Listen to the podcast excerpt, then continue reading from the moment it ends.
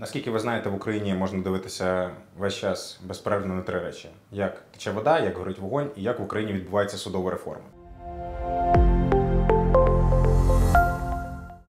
Так вийшло, що в 2020 році ми мало говорили про судову реформу, але виглядає так, що в 2021 часу на це буде більше ніж достатньо.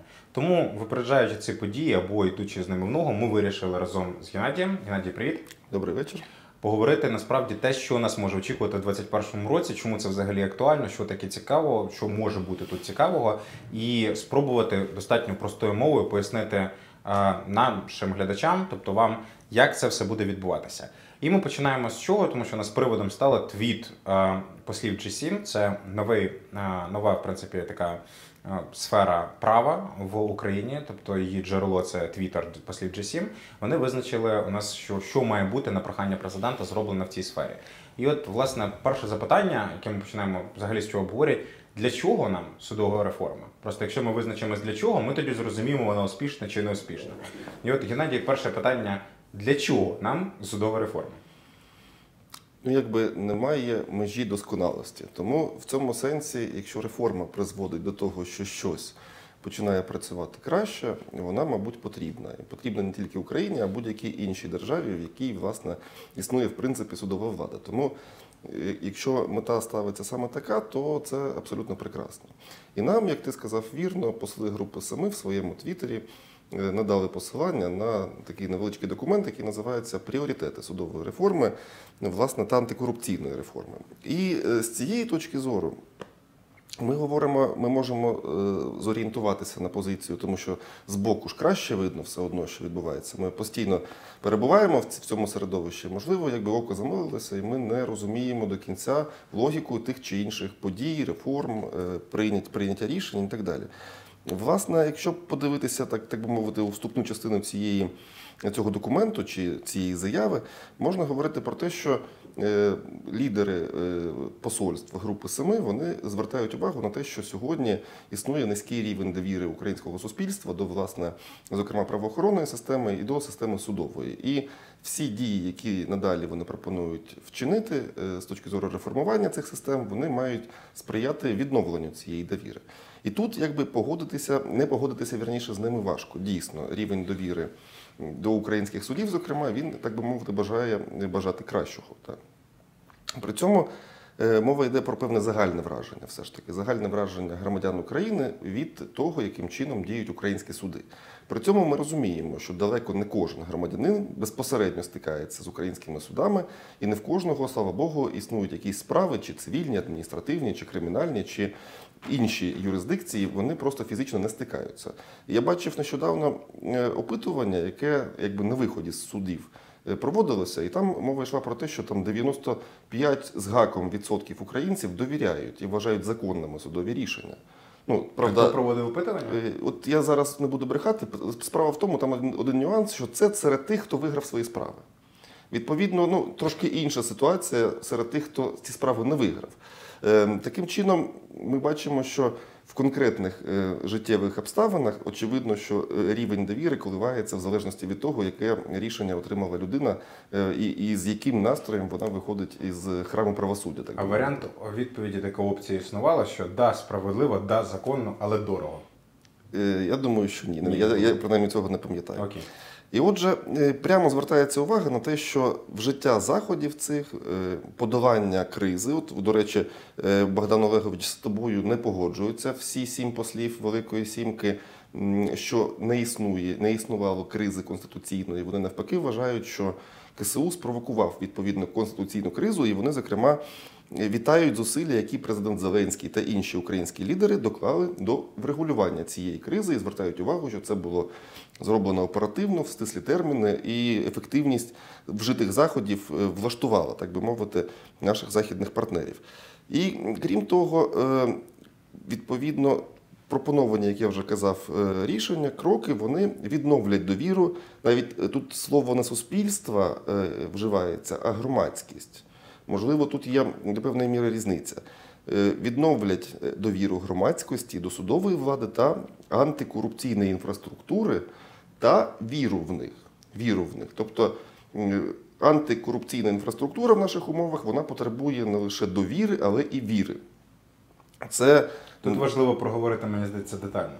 Тобто наша антикорупційна інфраструктура, якщо ми, наприклад, до судів нам треба довіри, та, тому що судді, вони, ну, незважаючи на їх статус в суспільстві, там, можливо, якусь відірваність, можливо, незалежність, але ну, як би ми це не гов- не обговорювали, вони все одно потребують довіри як інституція. То антикорупційна інфраструктура, або ще часто називають антикорупційна архітектура, поза довірою, яка у нас відповідно до соціології так само потребує, вона ще потребує віри. Віра це часом те поняття, коли ми відкидаємо якісь раціональні критерії, коли ми відкидаємо, розумієте, такі категорії, як власне раціональне сприйняття, критичне мислення, буквально на секунду, коли йде мова про прізвище якогось очільника е, якогось з антикорупційних відомств, і сліпо віримо. Тому дійсно мені здається, що тут треба підтримати послів Джасім повністю, тому що окрім довіри, як раціонального можливо часткового сприйняття, сліпа віра в антикорупційну інфраструктуру так само в Україні буде дуже потрібна. Так, до речі, от лейтмотивом е, цієї заяви, от першої вступної частини, є те, що власне мова йде про відновлення довіри і усунення шкоди, яку ніби заподіяв Конституційний суд. Але якщо ми подивимося, я от взяв яким чином динаміку рівня довіри громадян до На- На- Національного антикорупційного бюро. От, до прикладу, якщо мова йде про квітень 2016 року, не довіряли 34%, грудень 16-го не довіряли 29%, е, грудень 17-го року не довіряють всього лише 12%. І таке враження, що саме десь в 2017 році КСУ прийняв це рішення скандальне, тому що з 2018 року не довіряють НАБУ вже за опитуванням Разумкова 64%, 19 рік трошки згладився е, 53%, і 20 й рік НАБУ не довіряє 72,5% людей. Тобто за довіру боротьба програється. Мені здається, що в той момент, коли не допоможе е, ні підняття довіри, коли не допоможе навіть віри, е, третім кроком і критерієм, який буде дуже важливим, це необхідність посилити зневіру в соціологію як таку. Це може допомогти е, з критерієм власне довіри недовіри до будь-яких е, власне державних органів.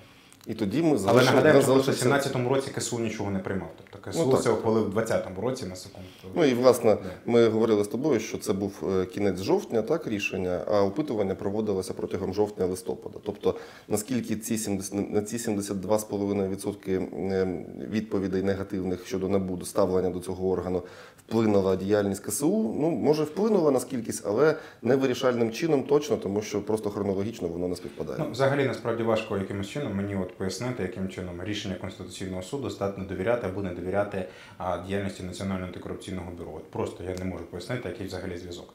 Але ну придумати якби можу, але от ну, знаєш, м, об'яснити можу, а от понять не очень, да? в тому анекдоті. Тому, е, значить, е, мені здається, такий проміжний підсумок, який важливий зараз ми обговорюючи, це те, що критерії, які ставляться до успішності чи неуспішності цієї реформи, це питання довіра чи недовіра суспільства. Не, не, можемо- не суспільство, Це до речі, громадськості. е, громадськості. Потім лише в іншому абзаці нижче мова йде про очікування українського народу. Тобто існує певна ієрархія е, Суспільства, довіри, українського власне, чи- чию довіру хто має заслу- заслужити. Ну, враховуючи, що це лише концепт такий та реформу, реформ або такі от пріоритети тезово накидані, то я сподіваюся, що в наступних документах нам пояснять, яке місце між суспільством і громадськістю буде займати український народ. Але забігаючи наперед, можливо запропонувати альтернативну судову реформу в цій частині, взагалі таку концептуальну реформу, тобто провести її в телевізорі. Насправді, якщо ми констатуємо той факт, що ну і воно буде коротше, насправді концепт, і напрямків менше, можливо, трохи фінансових. Хоча з іншої сторони, як подивитися, фінансових, мені здається, вкладень це теж буде все одно менше на виході, ніж проведення всіх оцих реформ і тому подібного. Реформа в телевізорі означає наступне: якщо ми ви- виходимо з того, що величезна кількість українських громадян вона безпосередньо не стикається з судами, а чує про це від друзів, товаришів, сусідок по телевізору, читає в інтернеті тощо, в якому є глобальне уявлення про те, що судам ми не довіряємо, то можливо треба змінити загальний тренд в телевізорі говорити зранку до вечора про те, що в судах у нас все чудово стало, можна сказати, завдяки перемозі якогось лідера та бажано вітчизняного. А якщо ну тобто прив'язати до якоїсь перемоги і в принципі накачувати цим суспільством, можливо, довіра тоді виросте, і можливо, якраз це і буде успішною судовою реформою. Давай не так, виросте віра. Мабуть, е, метою остаточною потрібна віра українського народу і довіра громадськості. А, і насправді мені здається, що в цей момент це дійсно можна говорити без сарказму. Незважаючи на ті 15 хвилин, які ми тільки що приділили сарказмом, то зараз можна говорити без сарказму, тому що це дійсно може стати критерієм. І до чого ми ведемо, ну наскільки я розумію, те, того, що власне е, сам єдиний критерій як довіра, чи не віра, чи недовіра, чи не зневіра та, в якусь систему, вона не може бути єдиним і основним е, якимось індикатором успішності чи неуспішності реформи.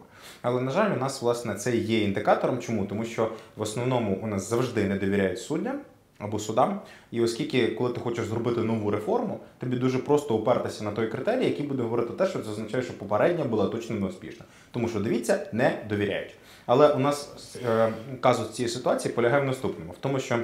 Як ми вже говорили, основну увагу приділяється Конституційному суду. Принаймні він іде першим в цій частині. Але так трапилося, що у Конституційного суду не такі вже низькі цифри по довірі і невірі. Якщо ми порівнюємо, наприклад, з різними там органами, зокрема з антикорупційної інфраструктури. Тобто, ну от може тоді Конституційний суд треба в кінцевому випадку чіпати. Я просто зверну увагу, що на от, за моїми спостереженнями, які я можу підтвердити так само іншою соціологією демократичних ініціатив літа, здається, 2019-го, можливо, 2018 року. Ми зараз їх залишимо внизу е, нашого відео, можете знайти це посилання. Е, Проблема полягає в тому, що суспільство в принципі не знає, чим займається Конституційний суд. А якщо воно не знає, чим він займається, не знає повноважень, значить довіряти чи не довіряти раціонально, воно йому не може. Відповідно, це або віра, або зневіра. Оскільки в назві Конституційного суду присутнє слово суд, значить ну, довіри до нього бути не може апріорі. Треба було в 96-му році називати його трибунал або рада. Тоді шансів у них було більше. Але трошки предметніше обговоримо ці декілька сторінок цього концепту. У нас ідея пов'язана з чим? Що треба відновити правові норми щодо боротьби з корупцією, які нещодавно були визнані неконституційними, і забезпеченням надійної правової основи. Е, Цікаво є те, що нам пропонують ну, далі в тексті відновлювати ті положення, які були визнані неконституційними, наприклад, власне, позбавлення волі за недостовірне декларування. Нам кажуть, що незважаючи на те, що Конституційний суд це ухвалив, треба їх повертати. Але ми тут таки зіштовхуємося з фразою із забезпеченням надійної правової основи. Це взаємосуперечливі речі, які мали б розуміти якраз в посольствах, але чомусь не розуміють. Не допустити у майбутньому заподіяння шкоди це пункт другий з боку КСУ, навіть якщо він перетвориться на справді незалежну і підзвітну установу. Це один із варіантів перекладу, є інший варіант перекладу, але суть залишається та сама. Я просто не розумію, про що тут йдеться. Тому що з однієї сторони не допустити у майбутньому заподіяння шкоди. Весь цей концепт реформи навколо Конституційного суду виходить з того, що Конституційний суд здатний заподіяти шкоду. Прикол в тому, що це базова необхідність взагалі і мета створення Конституційного суду. Він має ламати, на його думку, неконституційні акти, закони, укази президента, постанови Кабінету міністрів. Тобто в цьому його мета. І так чи інакше він заподіють шкоду. Тому що це або по часу програш, да, треба все переухвалювати. Можливо, в кінцевому випадку, якби у нас нормально працювали положення окремих окремі положення Конституції України за неконституційні акти, ще несли б відповідальність і парламент, і всі інші, з яких ухвалювали. Але у нас цього поки що немає, тому шкода дуже умовна. І все інше. Тому базове нерозуміння того, що має робити Конституційний суд. І вибачте, якщо він справді перетвориться на незалежну і підзвітну, ну, наприклад, народу, та, в загальному такому ключі, або там конституції, установу, то я не знаю, яку він може допустити шкоду. Але ну нехай. І третій пункт я коротко. Я, я от тут Давай. хочу- хотів би тобі свої міркування висловити, тому що, на мою думку, ну, ми приблизно здогадуємося, яке саме посольство було хедлайнером, якби, і думки його власне викладені. В них інша правова система. В них, як відомо, Верховний суд. Має окремі функції, ну ніби Які він сам ми- собі надав конституційного Сам- контролю. Так. контролю. Але наскільки я розумію, практика там іде наступним чином: що існує певна конкретна справа, ну, типу, мабуть, нашої конституційної скарги, це ближче до цього. І вони відповідним чином говорять про невідповідність конституції дуже вузької конкретної норми, через і доходять вони до цього висновку через конкретні правовідносини. Тобто вони, грубо кажучи, не можуть знести повністю окремий закон. Вони лише е, окремі норми можуть поставити під сумнів, і то це відбувається. Ну, коли справа з муками дійшла до них, пройшла всі фільтри, пройшла всі інші нижчі інстанції, і тоді вони можуть сказати так: воно не відповідає конституції. Закон по формальним ознакам залишається чинним, однак суди далі його не застосовують, тому що Верховний суд з цього з приводу висловився. У нас же мова йде про що? Про те, що можуть, як це відбувалося не е, одноразово, зробити повністю в цілому весь акт, який має там може і сотню норм мати без питань. І таким чином, власне, ну, відкинути, як на нас було, до речі, судовою реформою. Да? Вже пішло, пішло, воно вже на, на марші існують суди, судді пройшли іспити. І, і, власне, якщо ми сьогодні рубаємо повністю судову реформу, ну тоді, на той час, про це, здається, прямо пан Сліденко і говорив в своєму інтерв'ю. Що такий варіант був, він був обґрунтований, але вони на нього не пішли у зв'язку з тим, що це повністю може якби скласти судову систему і занурити країну в хаос. Тобто вони з цих, по суті, таких кон'юнктурних міркувань не обрали варіант е, певного рішення, яке, в принципі, на думку доповідача, було е, обґрунтованим. Тому, можливо, е, логіка саме полягає в цьому, щоб е, я погоджуюсь з тобою, що власне от ця шкода, ну так звана шкода, КСУ може бути нанесена в будь-якому випадку, якщо в нього будуть, повноваження щодо визнання таким, що не відпов- відповідають Конституції, законів України, і, зокрема актів президента. Ну, в будь-якому випадку, навіть якщо ми говоримо про застосування а, функцій конституційного контролю Верховним судом Сполучених Штатів, так чи інакше, це все одно може стосуватися не тільки там застос... не порядку застосування певного положення, да, його способу застосування в певній конкретній справі. Якщо буде застосована широка мотивація, то це може зносити ну, набагато більші положення закону, ніж навіть там вони стосувалися в конкретній справі. Тобто, якщо, наприклад, е, Верховний суд в своєму рішенні з такою от мотивацією висловиться по смертнікарі, умовно, да, або ще чомусь іншому, то наслідки для цього будуть в кінцевому варіанті дуже негативні. Але е, коротко пройдемо декілька пунктів, які ще нас Конституційний суд е, чіпали. Тимчасово мінімально збільшити кворум для прийняття рішень Конституційним судом. Прекрасна історія. Зараз у нас пропозиція навіть є мінімально, але не тимчасово це зробити. Ну, 12 чоловік, якщо підняти з однієї сторони. Так, щоб ужас, ужас, ужас не буде, але з іншої сторони, потім очікувати на якусь ефективність конституційного суду і на те, що він зможе ухвалювати рішення простіше ніж зараз, не варто очікувати. Тобто, якщо я веду до того, що зараз в жовтні-листопаді ми слухали про те, що давайте не дамо конституційному суду нічого зробити.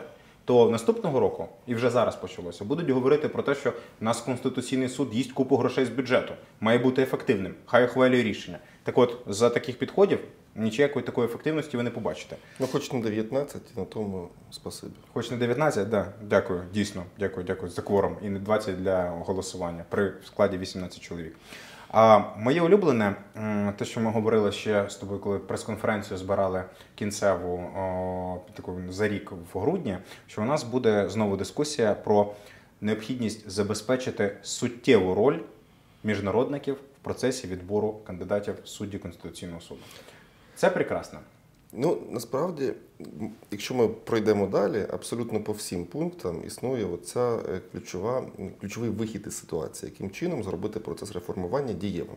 Скрізь міжнародники. Чи то спеціалізована антикорупційна прокуратура, чи то Вища рада правосуддя, Вища кваліфкомісія суддів, ну і так далі. Тобто міжнародники в нас е, ну, скрізь е, є певним запобіжником від того, щоб реформа не пішла е, в зворотньому напрямку і не відбувся реванш. І твоя думка, це може працювати? Е, Тут насправді, от якщо знову таки відходячи від сарказму, від всього, я знаєш, якби мені це не подобається категорично, тому що це власне мова йде про все одно певні, ну певні ну не те, що там навіть зовнішнє управління, я не хотів вживати цього слова, але певна ознака недієздатності власне української держави і українського суспільства. Тобто, це по суті визнання, що ми самі не можемо собі дати ради в цих питаннях. Це неприємно насправді.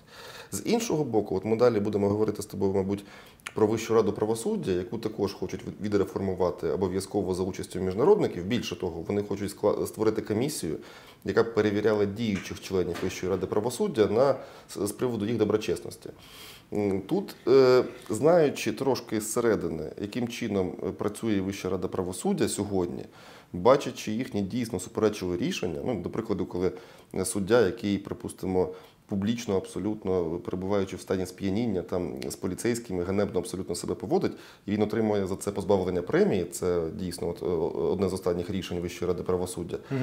Коли по потрібним в лапках суддям затягуються справи, коли е, в одних тих самих умовах приймаються різні рішення відносно людей, які плюс-мінус вчинили е, однакові там дисциплінарні проступки, для одного це порушення присяги, для іншого це ай-яй-яй догана.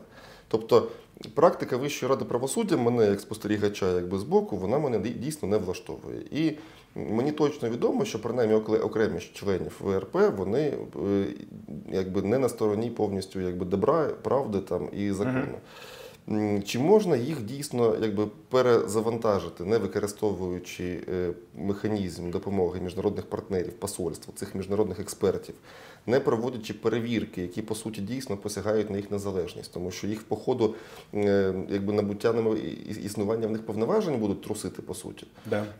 Тобто це все е, якби іншого, от чи є інший вихід, чи можна інакшим чином дійсно нашу судову систему трошки взбодрити, так би мовити, і щоб вона дійсно судді розраховували е, власне саме на закон, що ти зробив все вірно, е, і таким чином виніс законне обґрунтоване рішення.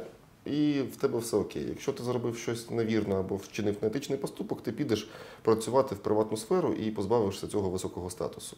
От для мене це питання якби складне. От я дійсно внутрішньо я не можу для себе з одного боку мені неприємно тут, з іншого боку, я реально не бачу іншого варіанту. От конкретно, що стосується Вищої ради правосуддя, я не бачу іншого варіанту, який би був би ефективним настільки, наскільки ефективним теоретично може стати цей. Е, Я, мабуть, тоді висловлю. Я погоджуюсь з тобою. У мене, мабуть, схожі такі от, власне, внутрішні рефлексії з цього приводу, тому що дійсно Вищої ради правосуддя та з іншими органами так само є питання. Просто треба розуміти ключове, що якщо ти визнаєш допустимим такий підхід до конституційного органу, яким є Вища рада правосуддя, аргументів щодо неможливості застосування такого підходу до конституційного суду у тебе залишається катма, і вони є виключно вузькопрофільними, і суспільством вони не сприймуться. Тебе розуміють, да?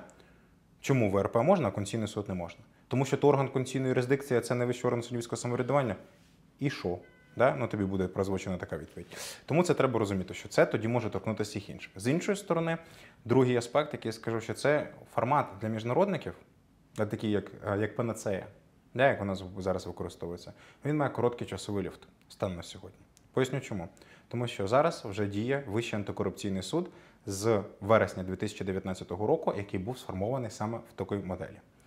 Ми вже останній рік неодноразово чуємо про те, що Вищий антикорупційний суд ухвалює якісь не такі рішення.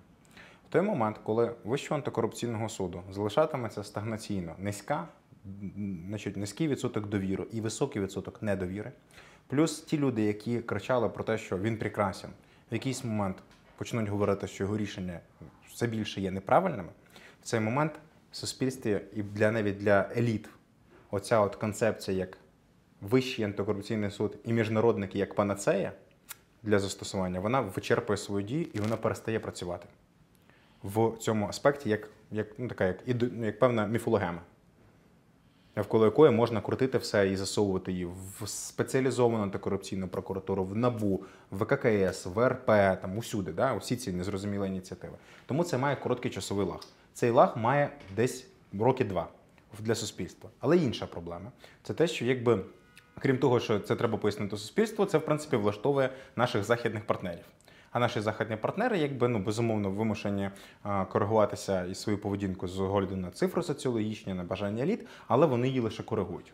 В цей момент, от моє суб'єктивне бачення, якщо вже йти цим шляхом, і потім ми чомусь визнаємо, це не спрацює, наприклад. Та? Або буде пояснено частиною еліт, що воно в принципі трошки спрацювало, але не так, як ми хотіли. Залишається потім лише один варіант для реформування. Ну, реформа, як не просто зміни форми, а ключового сутнішного змісту залишиться лише один. І це один варіант, наприклад, якщо по КАСУ говоримо, відмовитись від КАСУ, віддати повноваження конституційного контролю Венеційській комісії. Якщо ми говоримо про Вищу раду правосуддя, те саме. віддати повноваження Вищої ради правосуддя консультаційній раді суддів. Хай вони цим займаються. Якщо ми говоримо про спеціалізовану, ну, про не знаю, про поліцію, відкрити більше відділення Інтерполу. Хай вони цим займаються за наші податки, за бюджет, але хай вони це роблять. Це єдиний варіант, який залишається в мозгах тих, хто розходить через реформування як зміну персонального складу за рахунок зміни центру, який формує цей персональний склад.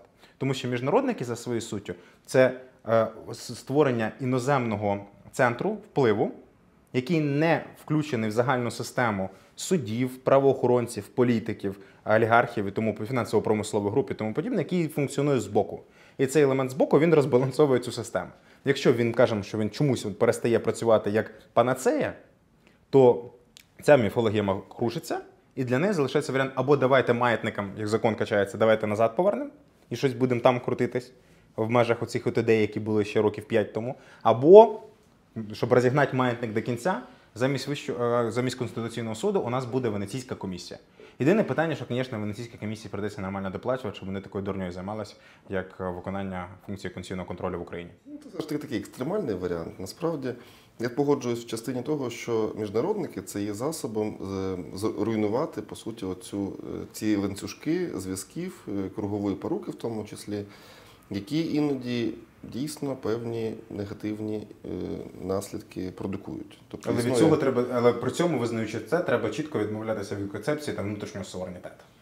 з Тому що вони не мають жодного електорального мандату, вони не мають жодного внутрішнього мандату. Насправді Так, і не від еліт, не від народу від. України, не від кого. Ну і питання насправді в тому, що яким чином побудувати нову систему, яка буде дієздатною е, на руїнах от цієї старої. Тобто, коли, наприклад, буде працювати нова чесна Вища рада правосуддя, так би мовити, да, яка по всім стандартам прозорості е, сформована, таким чином буде Ну і будуть вибивати суддів найбільш одіозних, які були е, на, думку, да, от е, дійсно вчинили дисциплінарний проступок у вигляді порушення присяги. Порушення присяги, до речі, це ж таке ну дуже оціночне поняття. безумовно, Тут і воно формується виключно практикою ВРП. І не може бути інакше. Ну і сьогодні ми не можемо сказати конкретно, що таке є порушення присяги, тому що е, в одному випадку ми з тобою зупинялися. Це порушення присяги, в іншому за таких же обставин це не І це проблема ключова. Абсолютно погоджуюсь з тобою. Тому питання в тому, е, питання не порушується, яким чином от на руїнах старої системи ми будемо будувати нову систему. І дійсно тут єдиним виходом, по суті, ну таким раціональним буде по суті, що або повернутися до попередньої ситуації, або е, запрошувати когось варягів, які да, які будуть здійснювати правосуддя і правоохоронну діяльність на території України. Важ- І- і Важливий ще- аспект ще не запрошувати варягів. Це ми зараз займаємося запрошуванням варягів, а це вже буде інше. Делегування. Це їхати до варягів зі своїми проблемами. Ну, можливо. І до речі, з приводу того, яким чином намагається та ж Transparency International, в них нещодавно доповідь вийшла е, щодо діяльності Вищого антикорупційного суду. І що цікаво, я такого ніколи не бачив ще, що багато в чому неефективність діяльності Вищого антикорупційного суду пов'язується з діяльністю захисників в кримінальних провадженнях. Там прямо ну, третина, мабуть, доповіді присвячена тому, яким чином ганебно себе поводять адвокати. Е, І це насправді ні, ну е, вони Ні, просто знаєш, є такий фільм. Першому гравцю приготуватись, так типу, якщо що, адвокати мають зрозуміти, що скоро їх будуть обирати з залученням Міжнародних. експертів. До речі, там були рекомендації органам е, адвокатського самоврядування з приводу того, що в них неефективно працює механізм притягнення до дисциплінарної відповідальності. Тобто, ну насправді там ну не така дурна, якби не такий дурний матеріал. Там говорять про те, що а адвокати часто не з'являються, затягуючи розгляд справи, заявляють там 100% питань, займаючись там процесуальним тероризмом. Поводять себе неетично по відношенню до суду, до сторони обвинувачення. Це все дійсно іноді має місце. Да. Не, не всі так адвокати себе поводять, але більшість. І там цікавий момент є ще, що е, Transparency звертає увагу на те, що підсудний, людина, яка обвинувачується у кримінальному правопорушенні, вона має з їх точки зору, ну і це насправді так, має прагнути до якнайшвидшого вирішення своєї справи і отримання законного рішення у вигляді вироку суду. Тобто, власне, має сприяти суду для того, щоб якнайшвидше винести вирок. Ну, які там це вже питання, якби інше. В наших же умовах все абсолютно навпаки. І вони дивуються. Ну насправді, а ми ж розуміємо, чому вони чому так, така система відбувається. Ні, ну, строки там півбіди. Зазвичай, якщо мова йде про там тяжкий злочин, це 10 років, там ну, можна слухати, якби і слухати. В нас часто розраховують на те, що щось зміниться в державі. В нас це якби е, ну, часто відбувається, скажімо так. Якщо щось змінюється в державі, іноді змінюється. Власне, напрямок судового розгляду. Це от такі гнебні е, старі звичаї і традиції ділового обороту нашого. Тому, тому тут от, е, я маю на увазі, ну, до чого я про адвокатів згадав, про транспаренцію, що намагаються Проблему Вищого антикорупційного суду знайшли в іншій знайшли стороні. в іншій стороні. Да. Нічого страшного, якби поки що так. Але ти розумієш, коли вся система буде побудована, ну як якщо вони хочуть через призму міжнародних експертів, то ну проблема все одно залишиться. І пояснювати їх придеться якоюсь раціональною історією. Ну, принаймні спробувати, що якби дивіться, ну потім вже вони говорять, ну дивіться, ну тут же є системні проблеми, які взагалі для демократії трансформаційного періоду і ніякої панацеї не існує. І от тут вже почнеться така розмова. Тому що ті люди, які будуть це говорити, вони принаймні частково будуть вимушені нести відповідальність, принаймні вербально розуміючи те, що два роки тому вони принаймні за це рятували. І піти проти міжнародних експертів як моделі вони не зможуть так швидко перевзувшись. Частина, звісно, зможе. Є, у нас є спеціалісти ну, по перебуванню в польоті такому, що там ще три сальта зроблять. Але не всі. Я пропоную, що е, перед завершенням е, коротко зачепити один момент, який ми так само Нас не розглядали. У нас є такий от, власне економічний аудит України, який представляли і президент, і прем'єр-міністр. А це певна стратегія, там економічні напрямки вектору економічного розвитку до 2030 року. І її окремий блок, десь на 12 сторінок, приділений у нас стратегічній меті напрямку верховенства права. Власне. Там, якщо комусь цікаво, може це знайти файл. Ми внизу знову таки його закріпимо. Особливість його полягає в тому, що це приблизно зібрано докупи те, що стосується судової реформи, реформи органів правопорядку конституційного суду е, вже протягом останніх 10 років. Все чудово, слова хороші. Індикатори, як завжди, зайти в якийсь рейтинг, піднятись вище там в рейтингу сприяння корупції, зайняти вищі місця, в Rule of Law індексі піднятися взагалі там неймовірні цифри. Але і знову таки та сама от історія з про довіру до судової системи, і це як критерій оцінки успішності чи неуспішності цієї реформи. Проблема полягає в тому, що взагалі якісні критерії сформулювати в цифрах дуже важко, ну практично неможливо. Ну, виправдальні вироки хіба що відсоток підняти. Оце для і то для кримінальної юстиції, то з величезною кількістю нюансів. Це а от ем, кількісні критерії, які будуть реально якісними, та ну неможливо практично визначити. Ну я до чого веду, що у нас тут багато чого, особливо це, звісно, пріоритетний крок це гендерно чутливий підхід в діяльності власне багатьох, я так розумію, і судової системи, і всіх інших. Ну заради справедливості разом з внутрішньою трансформацією через управління організаційною культурою, створення сучасної HR-системи, використанням аналітики, але куди ж без гендерно чутливих підходів в як пріоритетні напрямки до 2030 року. Тому, власне, да. Але цікаво, що я коротко зупинюся, що якщо ми говоримо там про органи правоохоронні, які не стосуються антикорупційної архітектури, якщо говоримо про судову систему, якщо говоримо про конституційний суд, то там різні пункти із серії удосконалення системи, удосконалення, покращення, там переформатування, зміни підходів, все інше. То лише коли ми говоримо про антикорупційну систему, у нас йде про посилення незалежності та інституційної спроможності. Тобто треба розуміти, що в Україні, якщо щось і посилюємо інституційно, то лише антикорупційну архі- архітектуру. А якщо формуємо незалежність, то тільки у антикорупційних органів. Вона ж не може задати шкоди, на відміну Вона від може. Конституційного суду, наприклад. Ні, вона не може ніяким чином. А мені подобається, що на сьогоднішній день необхідним пріоритетним кроком є забезпечення ефективного захисту викривачів. У нас вже десь рік чи півтора існує власне ухвалене законодавство про викривачів, яке вже в принципі почало функціонувати, і воно було оцінено ну достатньо серйозно тими людьми, які рапортували за необхідність е, підтримки викривачів. Але якось щось у нас мабуть, склалося, не мабуть, треба трошки да. почекати. Да. Моє улюблене мабуть, цій частині насправді в тому, що е, е, це зараз цей файл поки що має як матеріали для обговорення. Можливо, він і стане, як говорив президент, не просто декларацією, а реальною стратегією, та дуже реальною стратегією для напрацювання до 2030 року. Але тут е, автори обережно дуже чіпляють важливий момент, але в силу зрозумілих мені політичних моментів його обходять. Коли говорять про верховенство права в Україні, та тут нас тут чіпають обережно, якраз в контексті Конституційного суду, тезу, яка звучить так: створення ефективної. Зараз я знайду його, де вона? Удосконалення системи стримування противаг між законодавчою, виконавчою і судовою гілками влади. І це дійдеться дуже обережно. Це насправді, Тут мова не про судову реформу, не про правоохоронні органи, а мова про конституційну реформу 3, 4, 4 5, 6 розділів без 3 Конституції України в першу чергу. Тобто перерозподіл повноважень між президентом і парламентом, судячи з усього, посилення парламенту, послаблення президента. Але поки що про це ніхто не готовий говорити. Хоча насправді це дійсно є ключове питання, яке має працювати парламент. І цьому парламенту насправді не так вже і багато часу залишилося, якщо він хоче дійсно провести колись цю конституційну реформу. І президенту так само. Тобто це дуже важливий момент. Але його чіпають мало.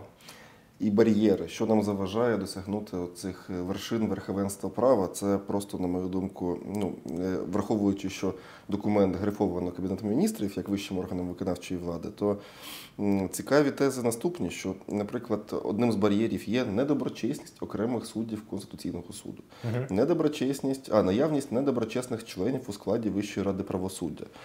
Низька доброчесність апарату судів. От Мгм. я чесно, не- от низька доброчесність апарату судів. От, тобто люди, які що там приймають в канцелярії документи, які е, комп'ютерну техніку обслуговують, вони недоброчесні. Ну, щось. Ну, постав себе на місце принтеру і подумай інакше.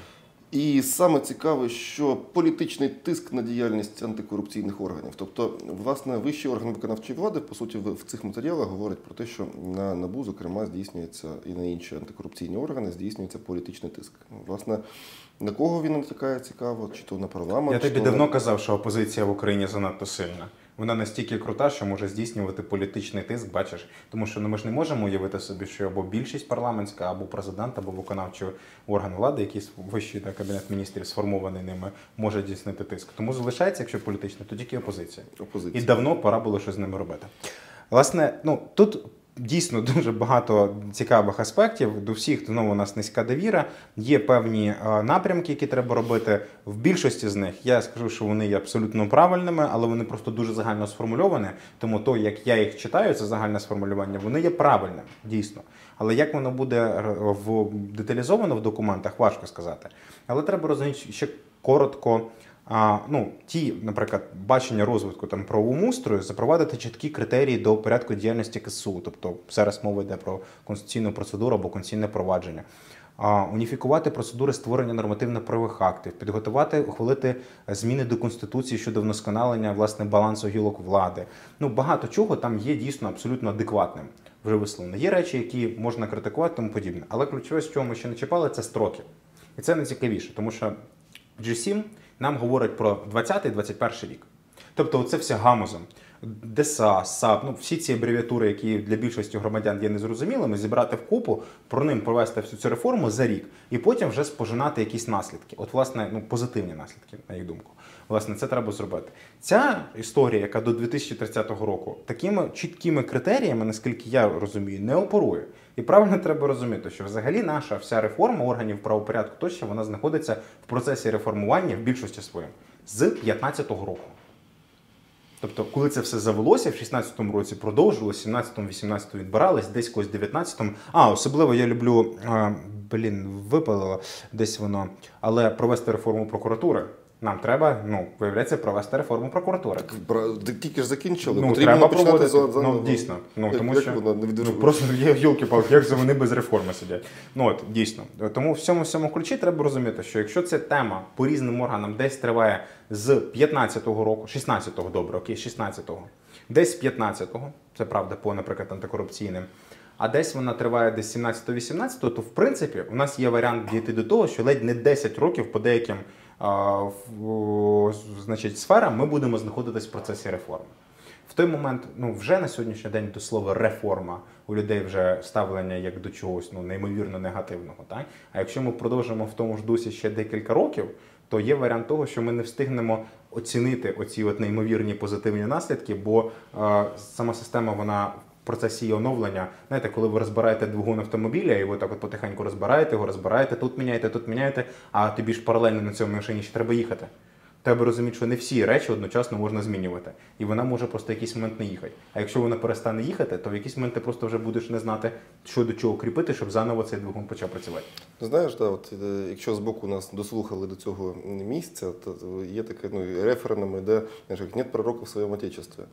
І все це, те, що пропонується, воно, мабуть, дійсно на папері якби непогано виглядає, але ти сказав, що це буде складно реалізувати, тим більше, що це потрібно робити на ходу. Тому давай, може, конструктив, е, власне, чим, що можна поставити е, на заміну цій, цій пропонованій схемі, яка є довга, громістка, складна, е, чи для того, щоб дійсно посилити цей механізм стримування противаг, можливо створити просто ще один якийсь орган, який буде мати право, припустимо, звільняти своїм рішенням відповідно ні, ну всіх, а то точково, да, от, е, тих, кого він вважає недоброчесним. І цей орган міг би представляти от ту громадськість, до якої апелюють посли J7. І насправді, Олексійович, тут це написано. і насправді таку ідею набагато раніше було вже висловлено. І ми про це на це звертали увагу. Так, Ну, пам'ятаєш, так? Цей орган має називатися совість нації, складатися з відповідних людей, які користуються авторитетом суспільства і посольств. І це може бути революційно, це може бути, але складні часи вимагають надзвичайних заходів. Тому підсумуємо, якщо піти простим, але швидким ефективним шляхом, перше, реформа дуже серйозна на телевізор, приділити увагу. Друге, це належне функціонування совісті нації. Причому я пропоную те, що ми не обговорювали до цього, те, що ви з Андрієм не обговорювали. Ми цей ролик за- за- залишимо внизу, але щоб у них обов'язкове та формату, то повноваження, що має бути все одно 5 звільнень і одна смертна кара в рік. Смертна кара Одна. нас із Ради Європи виключити От- не можна. Слухай, смертну кару можна проводити в одному з штатів Сполучених Штатів Америки. Це вихід. Так, тому загалом, а якщо складніше, якщо серйозніше говорити на конструктив, то мабуть. Об'єктивності заради скажу, що заради конструктиву у мене вийде ще набагато складніше, ще набагато довший документ, в якому це буде вигляді законопроєктів стосуватися кожного питання, який точно не буде цікавий українському суспільству тощо. Ну тому заради об'єктивності я скажу так, що те, що тут написано, можна перетворити в більш-менш нормальну адекватну систему. Місцями не можна, але в більшості можна. За умови, якщо не буде працювати Конституційний суд. Головне, щоб він не задав шкоди. Тому зупиняємося на цьому. Дякуємо за увагу. І в принципі, нам здається, що цей ролик буде актуальний протягом усього наступного року в контексті судової реформи.